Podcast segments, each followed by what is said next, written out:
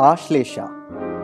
ಈ ಸಂಚಿಕೆಯಲ್ಲಿ ತಮ್ಮ ಜೀವನಾನುಭವದಿಂದ ಅರಿತ ಸತ್ಯವನ್ನು ಸಮಾಜಕ್ಕೆ ತಿಳಿಸಲಾಗದೆ ನಿರ್ಲಿಪ್ತರಾಗುವ ಒಂದು ಕಿರುಕಥೆಯನ್ನು ಶ್ರೀ ದೇವದತ್ತಾರವರ ಕಂಠಸಿರಿಯಲ್ಲಿ ಕೇಳಿ ಆನಂದಿಸಿರಿ. ಆಶ್ಲೇಷ. ರಚನೆ ಶ್ರೀಮತಿ ಎಸ್ ಮಂಜುಳ. ತುಳಸಮ್ಮನವರು ಕುಳಿತ ಕಡೆಗೆ ಜೋಯ್ಸರ ಮಾತು ಸ್ಪಷ್ಟವಾಗಿ ಕೇಳಿಸಿತ್ತು. ಹುಡುಗಿಯದು ಆಶ್ಲೇಷ ನಕ್ಷತ್ರ. ತುಂಬ ಕ್ರೂರವಾಗಿದೆ. ಹಾಗೊಮ್ಮೆ ಜಾತಕ ಹೊಂದಿದರೂ ಅತ್ತೆಗೆ ಸಾವು ಖಂಡಿತ. ಈ ಮಾತು ಹುಡುಗಿಯ ತಾಯಿಯ ಮುಖ ಮುದುಡುವಂತೆ ಮಾಡಿದರೆ ತುಳುಸಮ್ಮನವರ ಕಿವಿ ನೆಟ್ಟಗಾಗುವಂತೆ ಮಾಡಿತ್ತು. ಜಾತಕವನ್ನೆತ್ತುಕೊಂಡು ಹುಡುಗಿಯ ತಾಯಿ ಭಾರವಾದ ಹೆಜ್ಜೆಯನ್ನು ಎತ್ತಿ ಹಾಕುತ್ತಾ ನಡೆದರೆ ಅವರ ಹಿಂದೆ ಐವತ್ತೆರಡು ವರ್ಷದ ತುಳಸಮ್ಮ ಹುಡುಗಿಯಂತೆ ಲಘುಬಗೆಯಿಂದ ಓಡಿದಳು. ಹುಡುಗಿಯ ತಾಯಿಯನ್ನು ಹಿಡಿದು ನಿಲ್ಲಿಸಿ ಎಲ್ಲ ವಿಚಾರಿಸಿದರು. ಹುಡುಗಿಯ ತಾಯಿ ನುಡಿದಿದ್ದರು. ನಾವು ಮಧ್ಯಮ ವರ್ಗದವರು. ಹುಡುಗಿ ಓದಿದ್ದಾಳೆ. ಕೆಲಸ ಇನ್ನೂ ಸಿಕ್ಕಿಲ್ಲ.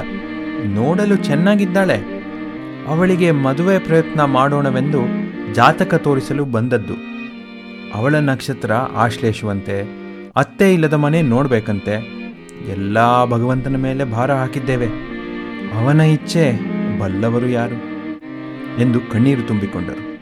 ತುಳಸಮ್ಮನವರಿಗೆ ಯೋಚನೆಯೊಂದು ಮಿಂಚಿನಂತೆ ಹೊಳೆಯಿತು.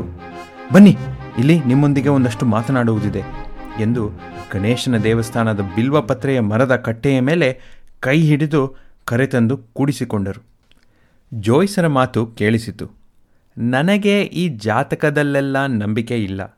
ನನಗೊಬ್ಬ ಮಗನಿದ್ದಾನೆ. ನೋಡಿ, ಹೆಣ್ಣು ತೋರಿಸುವುದಾದರೆ ನಾಳೆ ನಮ್ಮ ಮನೆಗೆ ಬನ್ನಿ ಎಂದು ವಿವರಣೆಯೊಂದಿಗೆ ಮನೆಯ ವಿಳಾಸವನ್ನು ಕೊಟ್ಟರು ತುಳಸಮ್ಮ. ಹುಡುಗಿಯ ತಾಯಿ ಧನ್ಯತಾ ಭಾವದಿಂದ ಹೊರಡಲು ಎದ್ದು ನಿಂತಾಗ, ಆ ಜಾತಕ ಇಲ್ಲಿ ಕೊಡಿ? ನಮ್ಮ ಮನೆಯಲ್ಲಿ ಜಾತಕದ ವಿಚಾರವೇ ಮಾತನಾಡಬೇಡಿ. ಹುಡುಗ ಹುಡುಗಿಯನ್ನೊಪ್ಪಿದರೆ ಆಯಿತು ಎಂದರು ತುಳಸಮ್ಮ. ಹುಡುಗ ಹುಡುಗಿಯ ಜಾತಕವನ್ನು ತುಳಸಮ್ಮ ತಮ್ಮ ಪರಿಚಯದ ವೃದ್ಧ ಜೋಯಿಸರಲ್ಲಿ ಒಯ್ದು ತೋರಿಸಿದರು. ಜಾತಕ ಹೊಂದತ್ತೆ, ಆದರೆ ಅತ್ತೆಗೆ ತೊಂದರೆ, ಎಂದರು.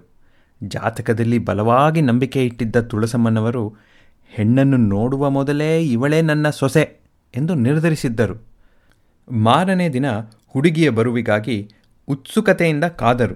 ತುಳಸಮ್ಮನವರ ಪತಿ ಅನಾರೋಗ್ಯದಿಂದ ಹಾಸಿಗೆ ಹಿಡಿದಿದ್ದರು. ಅವರು ಇನ್ನು ಹೆಚ್ಚು ದಿನ ಬದುಕುವುದಿಲ್ಲ ಎಂದು ಮನೆಯವರಿಗೆ ಗೊತ್ತಿತ್ತು.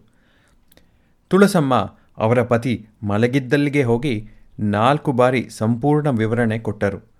ಆರೋಗ್ಯ ಸರಿಯಿಲ್ಲದ ಪತಿಗೆ ತಾವೇ ಸ್ನಾನ ಮಾಡಿಸಿ ಶುಭ್ರ ವಸ್ತ್ರ ಉಡಿಸಿ ಕುರ್ಚಿಯೊಂದರಲ್ಲಿ ಕರೆತಂದು ಕೂಡಿಸಿದರು ಮಗನಿಗೆ ಆಗೊಮ್ಮೆ ಈಗೊಮ್ಮೆ ಹುಡುಗಿಯ ಬಗೆಗೆ ಒಳ್ಳೆಯ ಮಾತುಗಳನ್ನು ಹೇಳುತ್ತಾ, ಇವಳನ್ನು ನೀನೊಪ್ಪಿದರೆ ನನ್ನ ಅದೃಷ್ಟ ಎಂದು ಗಂಟೆಯ ಅವಧಿಯಲ್ಲಿ ನಾಲ್ಕು ಬಾರಿಯಾದರೂ ಹೇಳಿದ್ದರು. ಹುಡುಗಿ ಬಂದದ್ದೂ ಆಯಿತು, ಹುಡುಗ ಒಪ್ಪಿದ್ದೂ ಆಯಿತು. ಮದುವೆ ಕೇವಲ ಹದಿನೈದು ದಿನಗಳಲ್ಲಿ ಸಂಭ್ರಮದಿಂದ, ವೈಭವದಿಂದ ನಡೆದೂ ಹೋಯಿತು. ಮಹಾಲಕ್ಷ್ಮಿಯಂತೆ ಸೊಸೆ ಮನೆ ತುಂಬಿದಳು. ಎಲ್ಲರೂ ತುಳಸಮ್ಮನವರನ್ನು ಹೊಗಳಿದ್ದೇ ಹೊಗಳಿದ್ದು. ನಿಮ್ಮಂಥವರು, ಸಿರಿವಂತರು, ಸಹೃದಯರು ಇರುವುದರಿಂದಲೇ ಇನ್ನೂ ಈ ಕಲಿಗಾಲದಲ್ಲಿ ಮಳೆ ಬೆಳೆ ಚೆನ್ನಾಗಿ ಆಗುತ್ತಿರುವುದು ಎಂದರು. ಆದರೆ ತುಳಸಮ್ಮ ಮಾತ್ರ ತಮ್ಮ ಸ್ವಾರ್ಥದ ಒಳಗುಟ್ಟನ್ನು ಯಾರಿಗೂ ಬಿಟ್ಟುಕೊಡದೆ ಕಾಪಾಡಿಕೊಂಡೇ ಇದ್ದರು. ಆರೋಗ್ಯ ಸರಿಯಿಲ್ಲದ ಪತಿ ಸಾವನ್ನಪ್ಪುವ ಮುನ್ನವೇ ಮುತ್ತೈದೆಯಾಗಿ ಸಾಯಬೇಕು. ಹೇಗೆ? ಆತ್ಮಹತ್ಯೆ ಮಹಾಪಾಪ. ಅದಕ್ಕೆ ಯೋಚಿಸುತ್ತಾ ಕುಳಿತಿದ್ದಾಗ ದೇವಸ್ಥಾನದಲ್ಲೇ ದೊರೆತ ಉತ್ತರ, ಆಶ್ಲೇಷ. ದೈವಭಕ್ತರು ಶಾಸ್ತ್ರವನ್ನು ನಂಬಿದವರು ಆದ ತುಳಸಮ್ಮ, ಕಾದರು, ಆ ಘಳಿಗೆಗಾಗಿ. ಹುಟ್ಟಿದಂದೆ ಸಾವು ಕೂಡ ಹೇಗೆ ಎಂದು ನಿರ್ಧಾರವಾಗಿರುತ್ತದಂತೆ. ಅದನ್ನು ಬದಲಿಸಿ ಬರೆಯ ಹೊರಟರಿವರು. ಇಪ್ಪತ್ತೈದು ವರ್ಷಗಳು ಕಳೆದಿದೆ. ಬರಿಹಣೆಯ ತುಳಸಮ್ಮ ಮಂಜು ಕಣ್ಣುಗಳಿಂದ ಈಗಲೂ ನಿರೀಕ್ಷಿಸುತ್ತಿದ್ದಾರೆ.